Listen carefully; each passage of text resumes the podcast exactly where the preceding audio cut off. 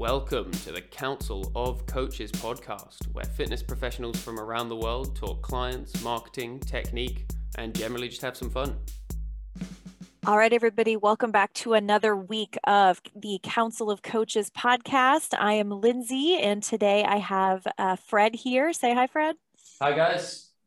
And Jake. Hello. What I thought we could discuss today, guys, is how we program our sessions. Um, and the reason why I wanted to bring this up is, you know, coming from the perspective of being a new trainer, um, since I have only been a certified personal trainer for less than six months now, is, you know, so you did all that work, you became a certified trainer, uh, you got your first client, that's great. And they book their first session with you. Let's say it's a 30 minute session. Okay, well, what do you do? Like, what, what exactly do you have them do in that 30 minute session? Uh, and I feel like that's something that that I really struggled with in the beginning because from what I could see, every trainer kind of approached this differently. Um, so yeah, I would definitely love to talk about this and get your guys' input and sort of share some of my experiences as well. Um, so yeah, does and so because also I feel like there's a different approach depending on how much time you have with that client. So whether it's a 30 minute session, 45 or 60 minute session. Uh, so yeah, I would love to hear um, if one of you guys want to chime in with with how how you guys how you guys program. So I think that most sessions when you start out are about an hour. Um, but mine typically run about 45 minutes and then there's 15 minutes of like introductions and conclusion to the workout um, one of the questions is going to be what type of workout do you do? Do you do the full body? Do you do a split? Um, and that's dependent upon the person's goals. Um, for the most part, somebody new who's starting out, I'm going to have them do full body. And that's so that I can just assess the entire body and the way that it moves. Um, we were kind of talking before this about um, how people go about progression and NASM has this OPT model. Um, I'm forgetting what it stands for, but it, it goes stabilization, um, muscle endurance, hypertrophy, muscle strength, and uh, power. And that first one, stabilization, is just making sure that the joints work uh, in their proper range of motion. Because if they don't, it's it's likely going to end up in an injury. So that's one of the first things that I do meeting with that client. And throughout every single session, um, it's important to assess those um, complex movements. Oh, 100% Jake. No, I, I follow you. You know, and even if you're not certified through NASM, or NASM, I feel like, especially when you're talking about, you know, the general strength client, um, you know, it's because, because of course, programming is going to be very goal specific, right? And, you know, some clients are going to come to you with, you know, I want to improve my bench press you know so they come to you with a very specific goal. So of course then your sessions are going to be centered around okay you know bench press itself ex, you know accessory exercises that, that are going to help give you more power and push with that bench press you know. But i feel like what i know what i personally struggled with the most were the at, at first um, were the clients that came to us or came to me with with general fitness goals. Nothing specific you know no you know no very specific uh, measurable goal like oh i want to deadlift 200 pounds in, in 90 days or something like that. It was just mm. i just want to feel strong. I want to you know have more energy. You know i want to learn how to work out. You know so just your your general fitness clients i feel like is um, that and so that's where i feel like we as trainers can really add our own style and flair. So, mm. uh, so Jake, so yeah, how how do you structure? So if someone comes to you, let's say for a sixty minute session, um, so yeah, so you're saying that you focus on full body then in the beginning with those general strength clients. Yeah, for probably two to six weeks, we're gonna do full body. Um, sometimes people don't want to do that. Uh, again, it, this is just the general the general population here. Um, but about two to four, two to six weeks, you're going to do full body and then you can move it into a split because your your endurance and your strength is getting better and stronger and so your workout's either going to be getting longer or um, you're just going to be doing it for longer so you got to split it up into two and usually it's upper body and lower body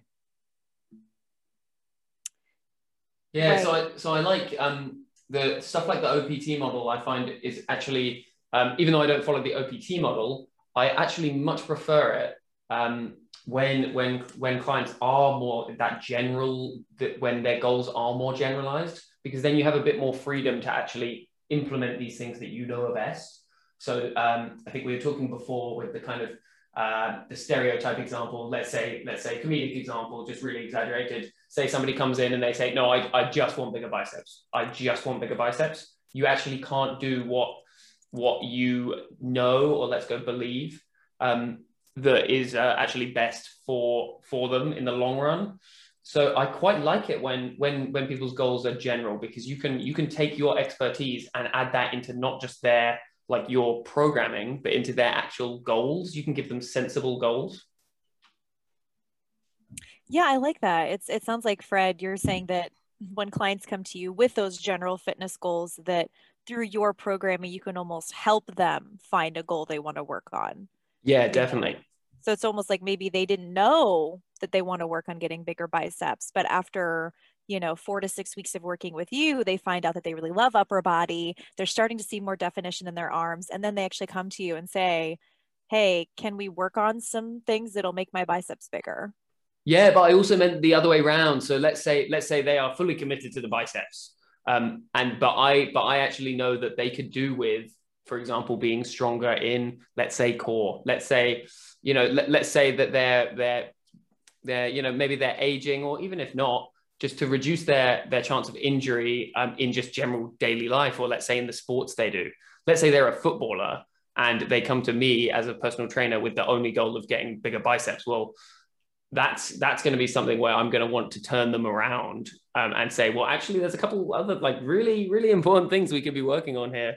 Um, you know that I definitely want to kind of I guess uh, you know sell them on to uh, to uh, use the wrong phrase. No, I hear you. Mm. Okay, so the actual nitty gritty. So you've got a client with you, let's say 60 minute session. So how do you guys like to approach that? Do you guys do more of like a circuit style workout? Do you stick with, do you have a list of exercises and then, you know, you go through let's say four sets of that exercise before you move on to the next one like how you know what what what are your go-to's i think if it's if it's 60 minutes then i won't do circuit style if it's if it's less than that then i'll look at doing circuit style if it, if it, if it was 45 which i don't do in person 45s only body weight uh, 45s like over over um, like virtual um, or you know body weight plus they've sometimes got a little bit of equipment. I usually get them to buy bands for example. Um, but yeah let's say let's say it's a 60 minute session. I actually won't get them doing doing circuit or like superset style um, because i'd rather really focus in on the way that i want them to be training which most of the time for the vast majority of my clients isn't doing supersets because I don't I don't have a client who's like, no, I literally have 20 minutes every three days. Um, and that's all I have. Otherwise, yeah, it'd be it'd be circuits all, all the way.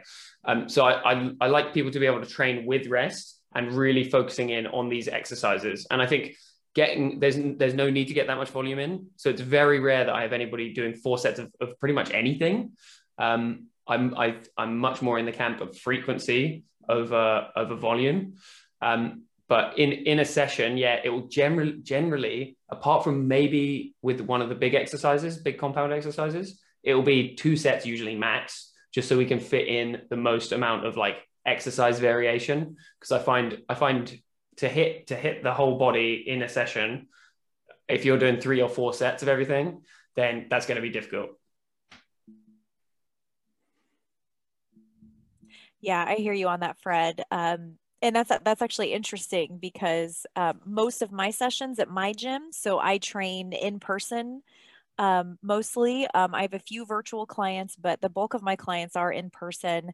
And in our gym we primarily do 30 minute sessions. So most of my clients come to see me for 30 minutes twice a week.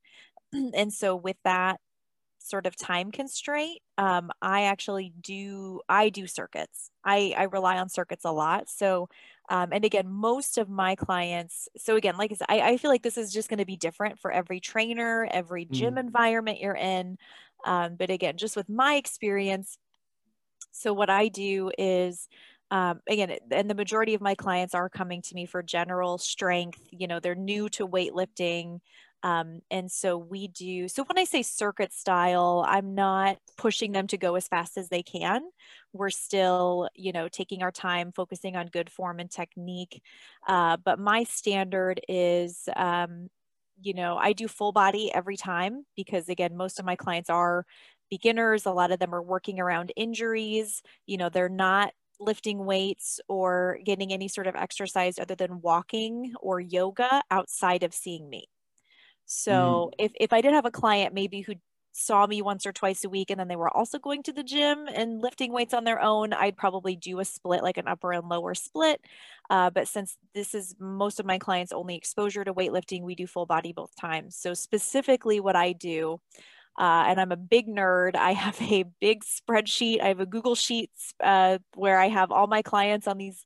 Everybody has their own tab, and on the tab has all of the information, uh, background info on them, previous injuries, things they want to work on, goals, um, and then I can I program all of their workouts on my spreadsheet, so I can always go look back and see what we've worked on in the past. You know what weights they were at, what you know number of sets, reps, things like that. Um, so yeah, so my standard workout is three upper body exercises um, done in a circuit. So we do um, one of each exercise and then we repeat it. So that would be vertical loading. Um, so three upper body and then three lower body. Um, and then I usually do, if we have time, because some of my clients just naturally go faster, and I have some clients that really take their time with like each rep almost. I'm kind of like, okay, like speed it up a little bit. Uh, but most of my clients, we have time for two core exercises at the end. I call them, I, just, I call them finishers. Um, so we do two core exercises. So two sets of either 10 core moves or two sets of like 30 seconds of a core move. So, uh, for example, a core finisher might be um, hollow hold, two sets of 30 seconds each. Love hollow hold. Right, just a little because because also one thing that um and this is also just my style and honestly this is why I love that we're even having this podcast and we're having these conversations is because I feel like you sort of develop your own little style um, you know, I, you mm. know, when you become a trainer, what I like to do is I tell my clients this all the time. We work our core in sneaky ways. We are very sneaky with our core work um, because so many people, if you say, all right, it's time to work on core, you know, what do a lot of people say? Oh, no. Oh, you know. Yeah. Yeah. because, well, because I feel like what, what are most people's exposure to core work? It's crunches, it's sit ups, you know to failure or for for some ambiguous amount of time in a class where it's just go as long as you can exactly yeah. like sit-ups for a full minute and it's like i don't even want to do sit-ups for a full minute like so i tell my clients the reason why we don't spend a ton of time working specifically directly on their abs um, and I and I differentiate abs versus core, and I can explain why in a minute. Um, that it's because a lot of what we do engages our core, and I explain that to them. So the reason why I don't spend a whole separate circuit just working on your core is because we're already working on your core with everything else. Um, so we work our core in sneaky ways. So that's why at the end, that's why I'm like, oh, let's just throw in a hollow hold. Okay, at mm. the end, let's throw in some stability ball pikes, or let's throw in some mountain climbers or uh, plank shoulder taps. You know, just just like more like a core burner. Um, mm. But but overall, my goal is that we're working our core in the previous circuits, um, so we don't need to do as much specific core work. Does anybody else do you anything like that? Yeah, if you've only got 30 minutes, um, I feel like all you can do really is circuit just to get everything in. Um, not even if I have an hour long session, um, it's usually 30 minutes of, um, or like a, an hour long, and somebody wants to do a circuit, it's going to be 30 minutes long with some filler stuff. Hmm. Um, you can't do an hour long of of of that unless you've got some some long cardio. Sorry, what was your question again? Oh, I asked if anybody else takes that similar approach of not spending you know a lot of very specific time on abs and core because you just incorporate it into your other exercises yeah i think especially with legs or cardio and if you're doing circuit you're going to be breathing hard you're going to be working your abs you're going to be working your diaphragm um, yeah you call it sneaky ways but yeah that's that's huge in the circuit style workout I think a, a, fun thing about the way I do it is I actually use them as a pre-activation exercise for uh, compound lifts. Um, so, well, for, for like, you know, squats, uh, squats and deads. Um, so this is actually based off um, some research that I was looking at and just my own um, my own kind of experience with it myself actually as well. Um, just in in the it's um, so the research showed that it allows your body more range of motion in let's say the hips if you've pre-activated uh, the some of the abdominal muscles, uh, which I found really fascinating. And then in my own training, I've found that over the over the kind of decade, I've had the odd you know lower back thing, and so definitely bracing bracing is, is an issue for me. And I think somewhere some a way that I differentiate or a way that I differ in my opinion um, of core stuff is I think people think that they're more like like so basically I think that people are more likely to get, let's say, a lower back injury if their core is un, uh, unprepped rather than it being too tired. So people will say to me, "Oh, well, you shouldn't, you shouldn't do, uh, you know, crazy core work before squats because then it'll be tired." Well, I actually don't think that's the problem. I think the problem in stuff like squats is that it's not firing. Uh, say it, you know, the the let's say the abdominal muscles um, are not firing. Um, so actually, I don't do, I wouldn't, I would never do plank to failure or anything like that, but a plank or a hollow hold before a squat and a deadlift, I think are really underrated. So I always try and add that sort of stuff in. And then you've hit a bit of core just, and it doesn't really feel like it's kind of sneaking core in, like you said, Lindsay. It's like, well, we haven't, we haven't done core. We've just done a bit of prep for, for the squats, which I, I find people find a bit more exciting. And I myself find a bit more exciting when it's kind of like you're prepping and you know that in your hollow hold, you're not just w- waiting to burn the clock out you are maximizing that hollow hold because you're like, right, this is going to help me when I've got this heavy ass barbell on my back. Yeah, definitely. Yeah, hundred percent. No, I love that. And that's that goes along, Fred, with my motto, which I say about 30 times a day. And my clients are probably really tired of hearing me say it. I say all the time, we work smarter, not harder. Mm. So I always tell my clients every single thing that we do, if it's hard, that means it works you know, I tell my clients, I will never make you do something that's hard just because I feel like torturing you. Like if it's hard, that means it's something that's effective, that's something that's going to help you. Yes. Um, so yeah, so no, absolutely no. I I love that that activating that core ahead of time. No, yeah, I I love that approach. That's awesome. Mm. How much time do you guys spend with the client doing activation before workout?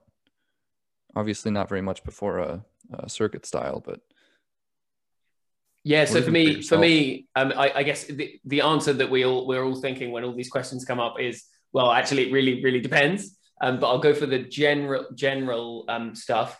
It'll depend on the exercise I'm doing. Basically, if it's most of my clients um, will be have a, a vague, it might not be explicit, but there'll be a vague goal that we're getting stronger in compound lifts. That's very common common feature of a lot of um, like me and my clients. Like well my clients goals when like that we've discussed.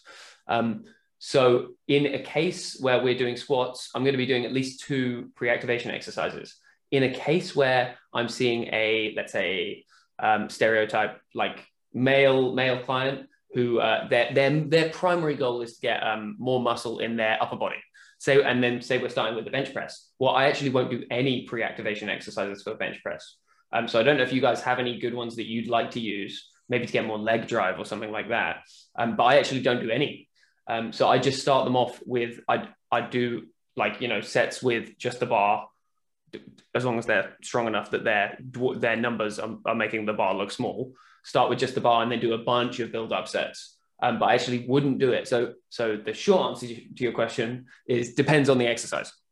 Yeah, that's true. Um, but like shoulders, shoulders are huge in the the push movement. Mm.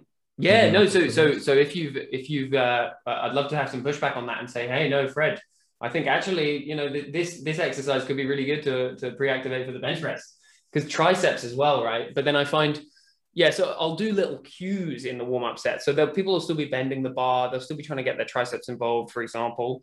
Um, but yeah, have you got any good ones for for bench press? Well, so it's a lot of push. I mean, it's obviously all push, but it's a lot of front delts, it's a lot of chest, it's a lot of um, triceps, like you said. And uh, I think I just dealt with a lot of people with um, bad shoulders. And so warming up the shoulder, even as I get older, I'm 28 now, and probably for the last four or five years, I've had to do some sort of shoulder workout or a warm up just to be able to feel like the joint is stable and strong during a bench press.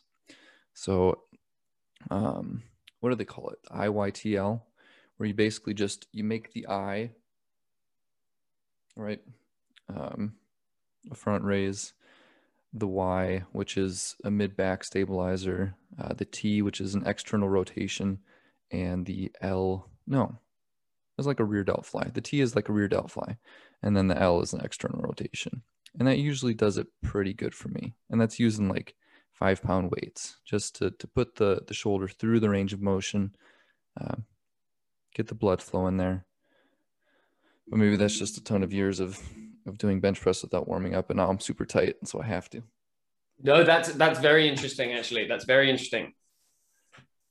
Yeah i'll, I'll consider doing that. So i do those exercises. Those are the sort of exercises that i um that I that I milk a lot in the kind of body weight sessions because I find that actually even without any weight, um, a lot of people find them very challenging, especially certain positions like if you're doing the kind of Y-shaped ones, for example, um, and you and you've really got that like scapular scapular retraction and depression. That can just be that can be a really good just body weight exercise with the only caveat of it's hard to teach because some people leave the exercise thinking the exercise was really easy, but actually you just didn't quite get it into their heads of where they're uh, scapular positioning should be. Um, yeah. You have somebody who does so much bench press that when they're doing that, their their shoulders are um, forward. They get that protraction of the of the shoulders. Mm. Um, but when you do that, you're working more front delt than you are chest. So you can injure the shoulder doing that, but you're also taking away from building a fuller, bigger chest by not keeping your your shoulders back. So next time you do a bench press or a push up, push your shoulders forward and do it, and then pull mm-hmm. them back and do it, and you'll start. You feel more in the chest. Yeah, yeah. So I'll definitely cue people to to retract and and depress the scapula um, during the bench press, but I don't do anything specifically for the activation. But I think that's that's a fluke at the moment that I don't have anybody who is that hunched in or ha- doesn't have the ability to kind of switch back to that to that nice position that we want them in. Or you're just that good at teaching it. That's got to be it. Yeah, it must be.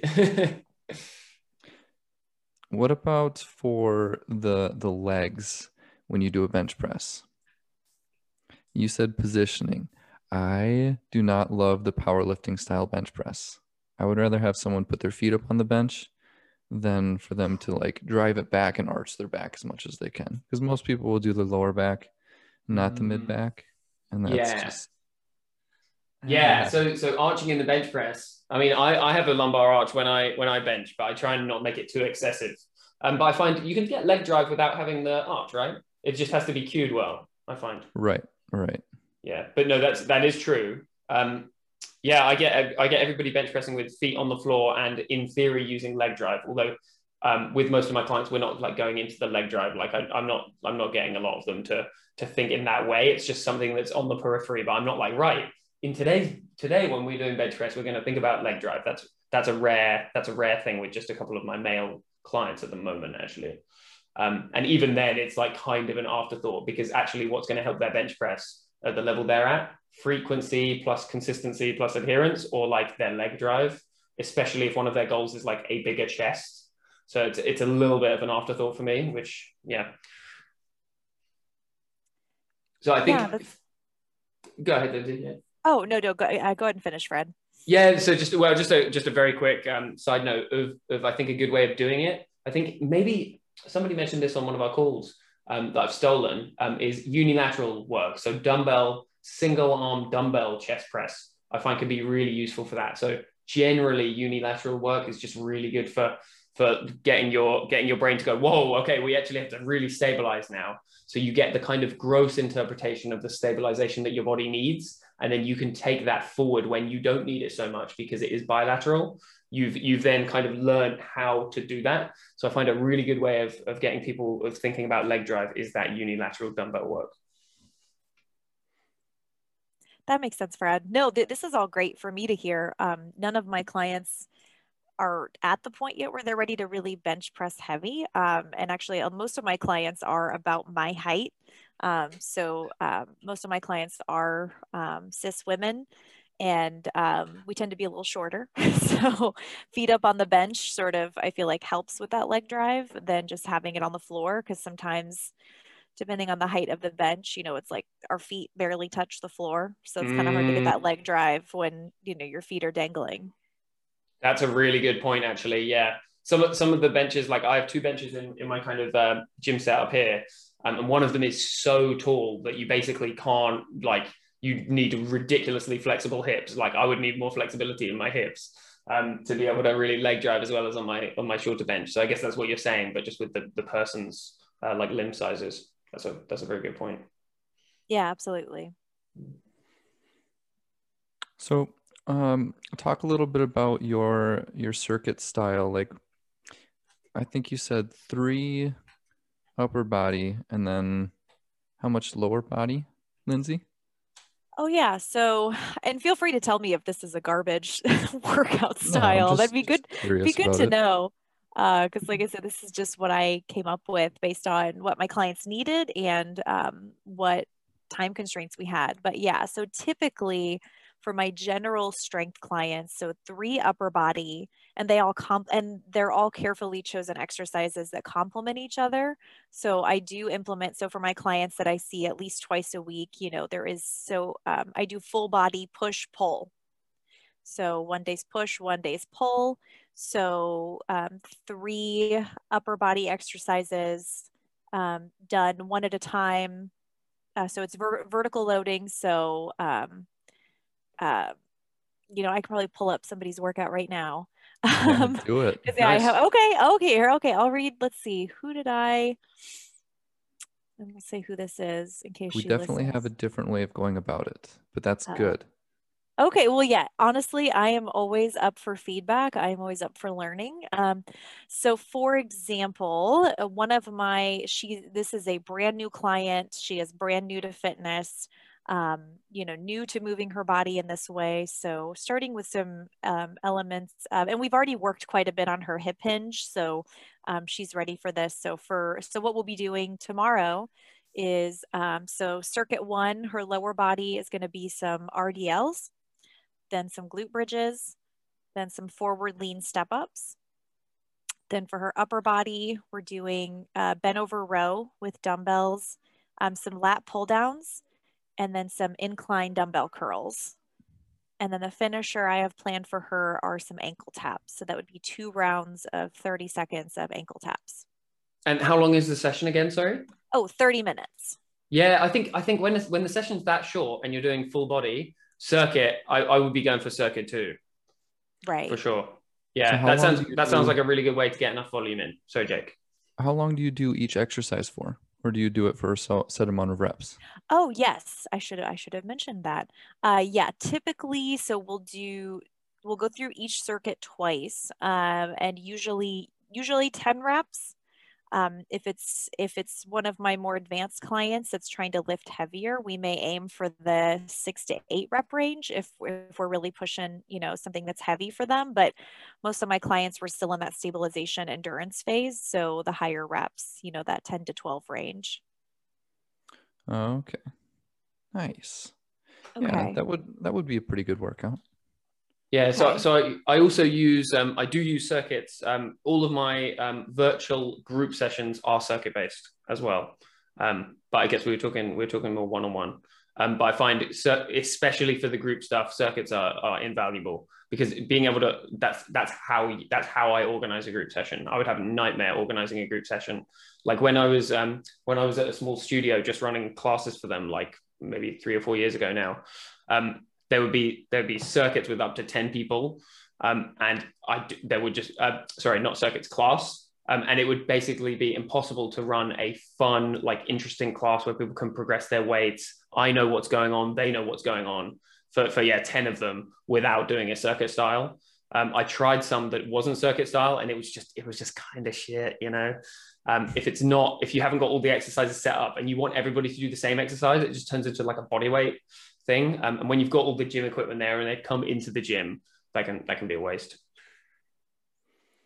Yeah, you should come work at my gym, Fred. I have to write like 10 classes a week for, for like big groups of like 10 to 12 like small group training so that's like half of what i do so yeah so, like that, hmm. yeah sounds like that would be your nightmare fred yeah so how much um how many how many times do the do the separate people come in because obviously you can run a different class for different people right uh, the same yeah. class for different people yeah. So actually, so how our gym does it is um, so for our strength classes, so we do have a metabolic conditioning class. We call it Metcon.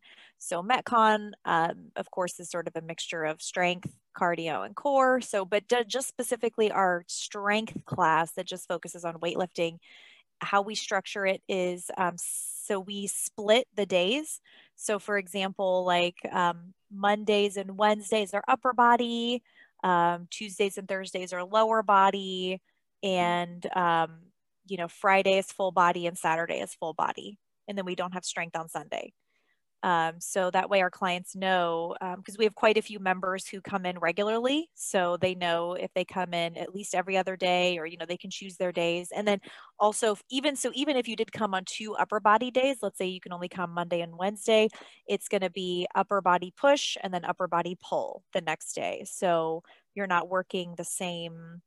Um, Interesting. Um, that yeah. sounds, that sounds fun. So you can really zero in on these, in, on these body oh, parts. A hundred percent. And yeah. so we do, especially with our strength club uh, classes, we do block programming. So we have a core set of six exercises. So each each strength class, we have six exercises.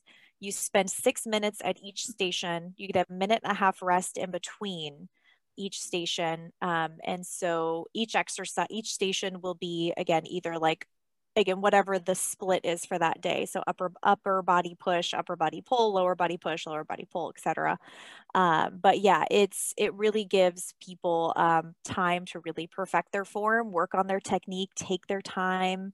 Um, yeah. and i know so the previous two months we were working on maximum strength. So the rep range that we suggested for our attendees was about four to six. So try to go heavier with fewer reps, but now we're taking a break from that and wanting our members to focus more on endurance. So we're telling them to lower their weights slightly and aim for more of the eight to 10 rep range.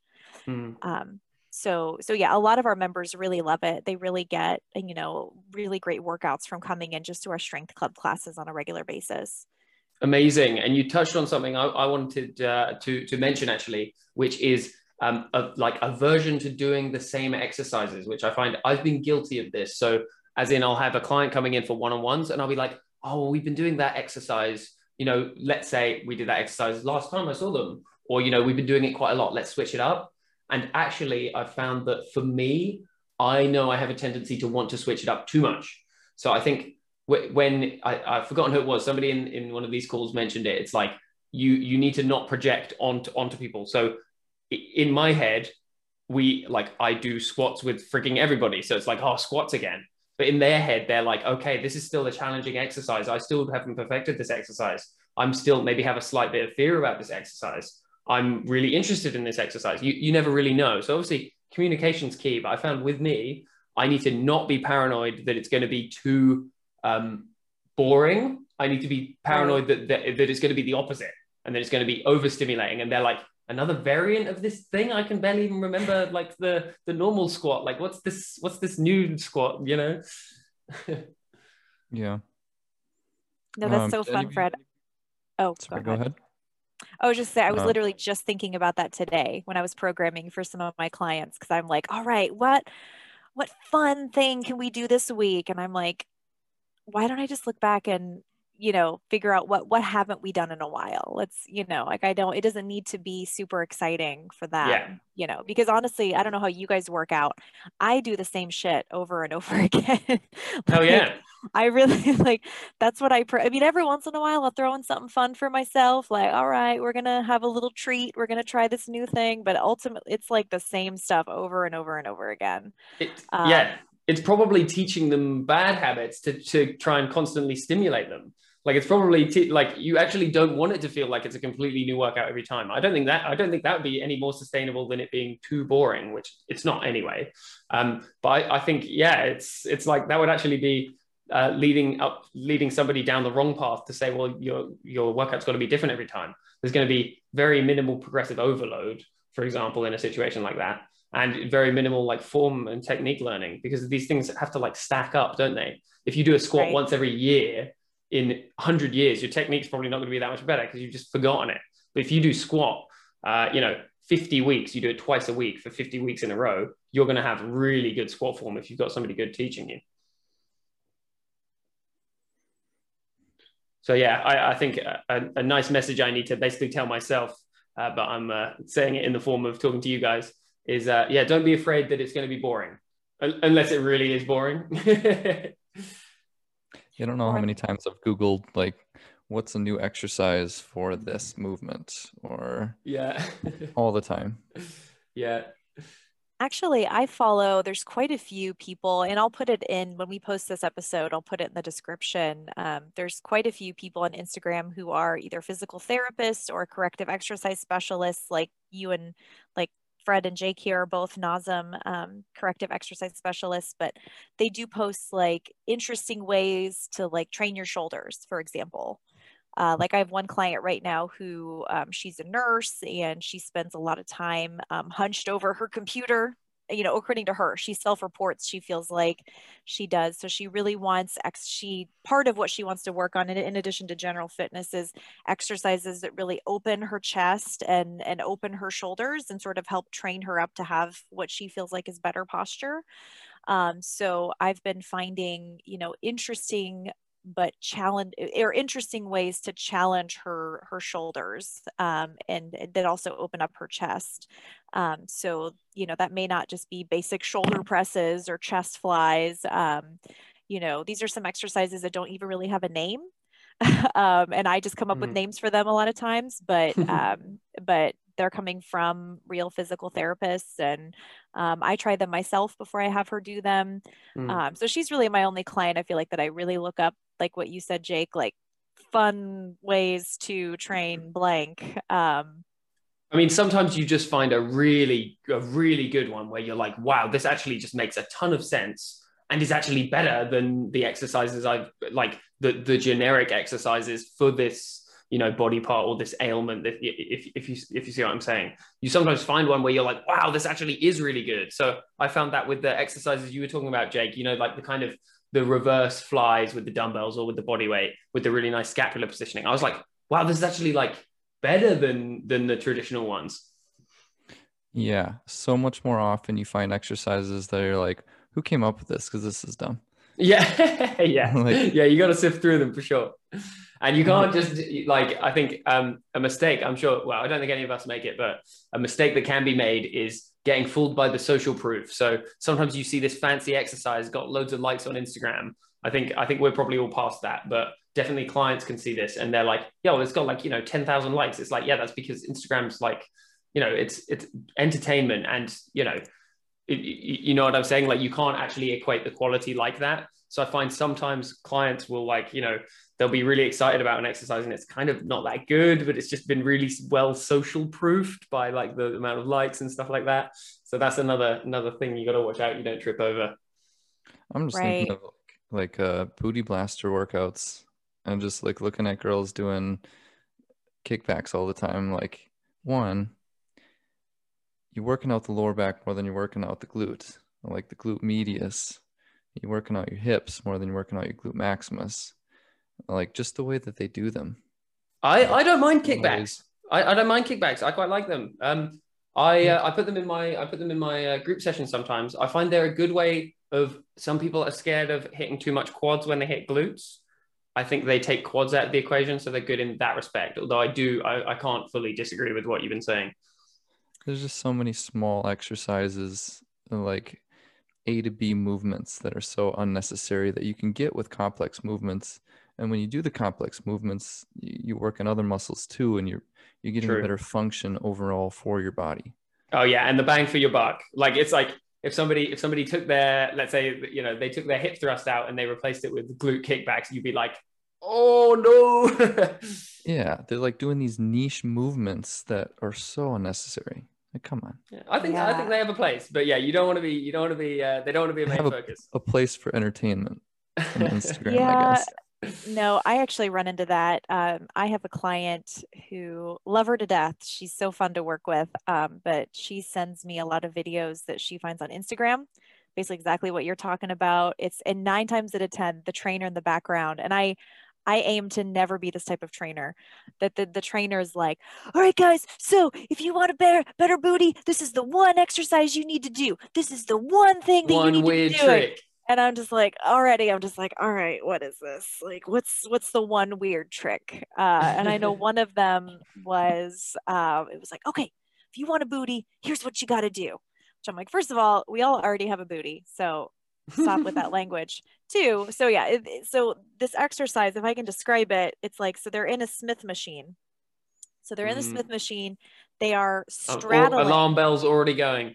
yeah Yeah. so i know just just follow me again this is not my exercise Oh no no go Right. ahead. Sorry. so no no you're fine so this person they're in the smith machine they are straddling the bar in the smith machine and then they're doing sumo squats straddling the bar in the smith machine if you can picture that Uh, what do you mean by straddling in this context?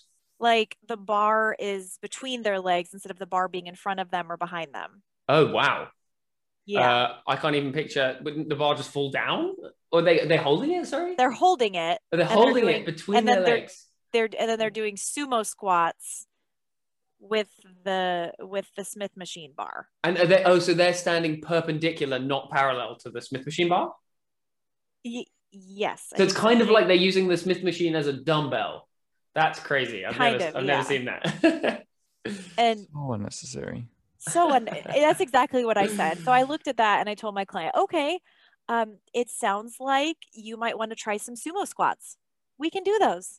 And we did sumo squats. So instead, what I did was I I took two steps. Um, actually, what, what do you call those? Those little steppers, those little risers. Um, blocks look like or st- well, I call them blocks or steps. If they're small, blocks.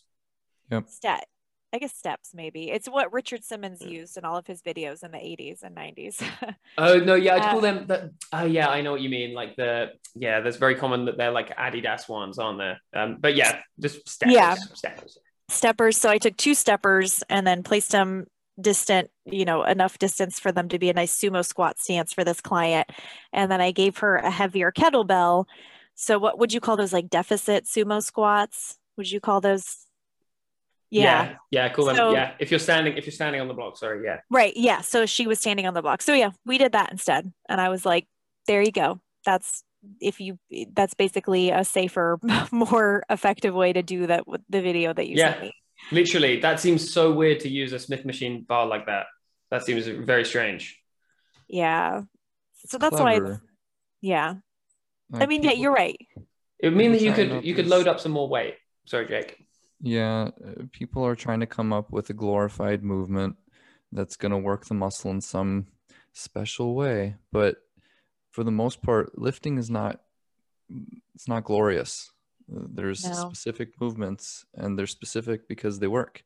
And you try to do these additional add-ons, um, different variations, and you end up working the muscle not to its intended benefit.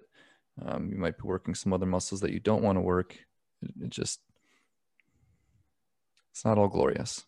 Hey, but stuff stuff like hip work. thrusts, which have come out recently, uh, people have been doing them a lot more. You see random people doing hip thrusts in the gym. I think they're Yeah. really good exercise. Oh, really Yeah. good. Yeah. Even Oh, guys they're- doing it. Well, you've been doing it. a lot of years. Yeah, yeah, hip thrust, hip thrust. Me too. The key awkward. is Yeah, you can't you can't make eye contact with anyone while you're doing it. That's the that's the hardest part about the hip Oh, thrust. I must have that one backwards then. you specifically find someone and just make very direct eye contact with them with each thrust. well, I always teach it that the reps don't count unless you're making eye contact with a different person. Yeah. Oh, that's a good one. That's a good one. Or actually, or you know what? You could be like uh, this guy. I was at the YMCA yesterday morning at the gym, and there was this guy. And listen, if anyone's listening and you grunt while you lift weights, hey, no judgment. I get it. Sometimes when it's really heavy, you exhale and it makes noise. Like, hey, no, no judgment, no shaming. But this dude, and it's always a dude. Sorry, guys. It's always a dude. Come on, Lindsay. I expect better from you than this. no i'm not i'm i can't even emulate this this guy was like and i'm not i was there for an hour and it was the whole time and i could hear him even through my earbuds because like i didn't want to make myself deaf to turn it up even louder but this guy each exercise it was "Ah, ah, ah." and i'm just like dude if you can't lift something without screaming then either get a private gym or maybe you're lifting too heavy like I my ears don't need to be assaulted while I'm trying to just, you know. they like, love I- it. Yeah, like there's, there's loads of people, loads of people like that. Um, that is where a it's- learned response. That is not Yes, a yeah, weight yeah. is tough. It's- that is a learned response. and that is 100%. Somebody practicing the grunting, ugh. and they're idiots. It's a it's a it's a social Don't behavior that people have picked up either consciously or unconsciously. Yeah, completely agree. Like you Right. you there's no reason why you need to be grunting on on like every single freaking rep. Exactly. Like the worst I think that I ever do is if it's like a really heavy squat, like on the push, you know, when I push up, maybe I exhale loudly. Like Yeah. Oh yeah. that's yeah. like that's like about it. like if I have to scream to get it up, that's too heavy and I shouldn't be doing that in the public gym. yeah. that's just my Look at the strongest people in the world. How often do they grunt? They might This- grunt after they yeah. do the lift once they've done it because they're excited, or before the lift to psych themselves up. But they're not grunting with each. Well, okay, there might But, be. Some, yeah, I, I see what you're saying. If they're doing a five rep deadlift, they're not going to be grunting on the first two, at Right. least.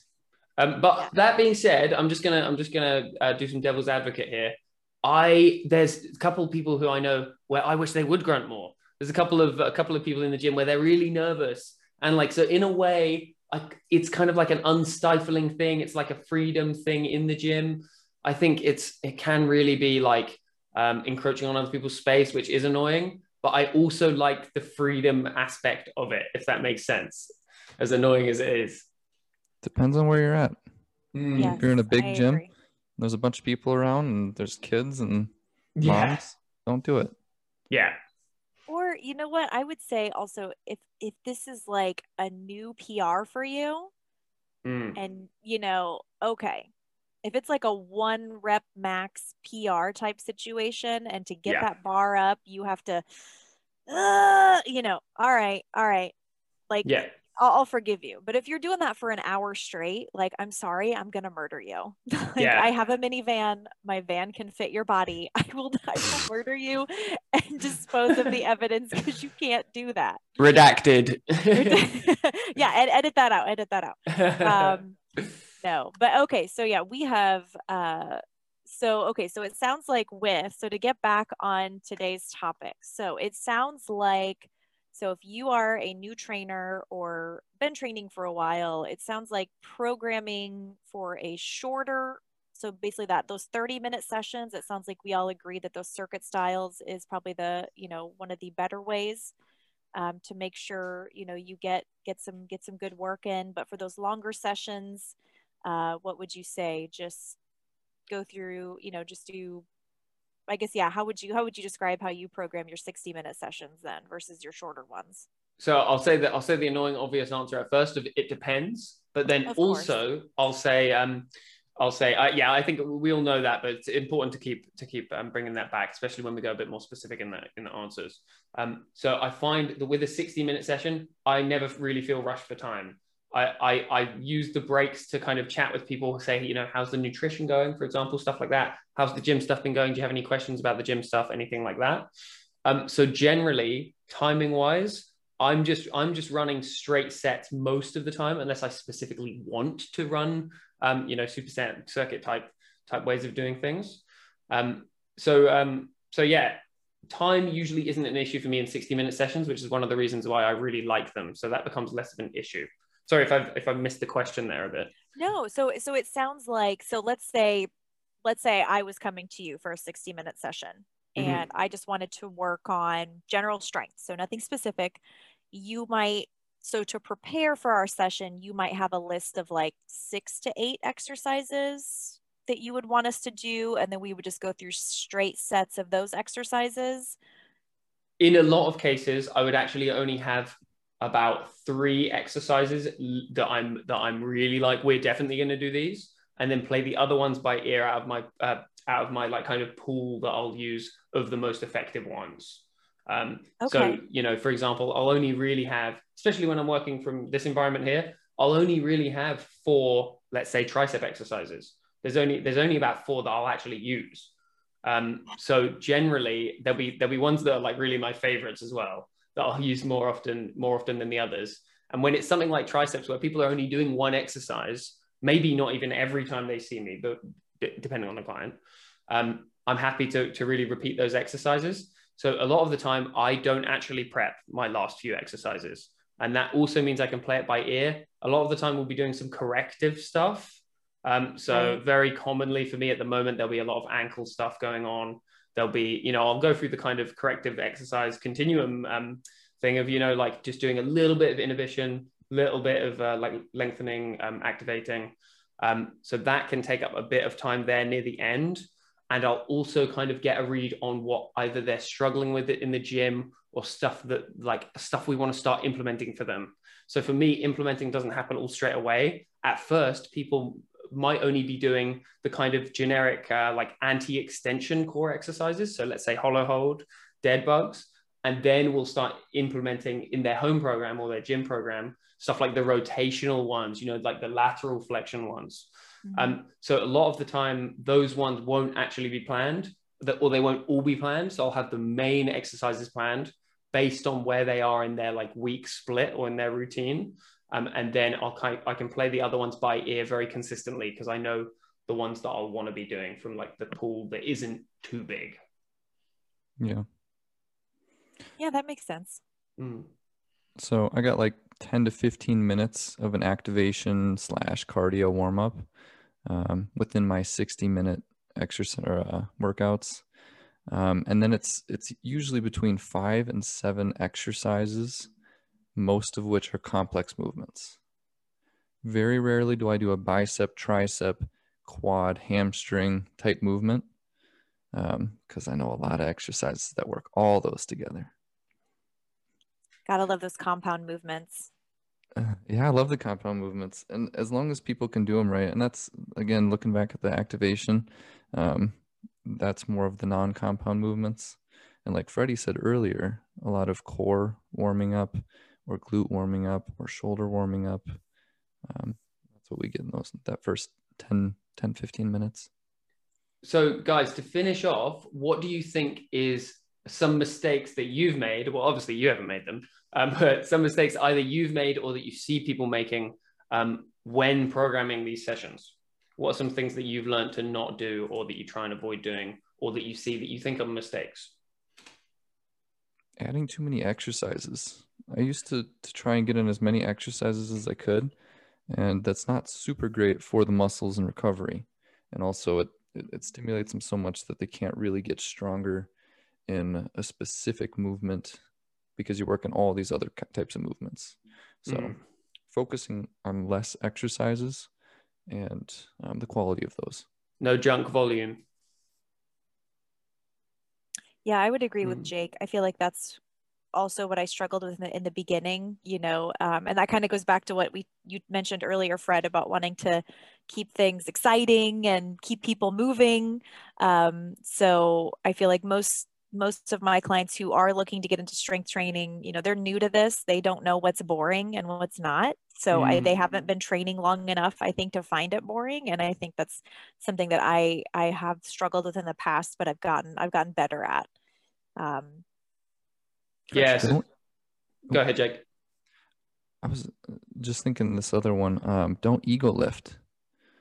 Like, don't Mm, try to do as much weight as you can every single time you you exercise.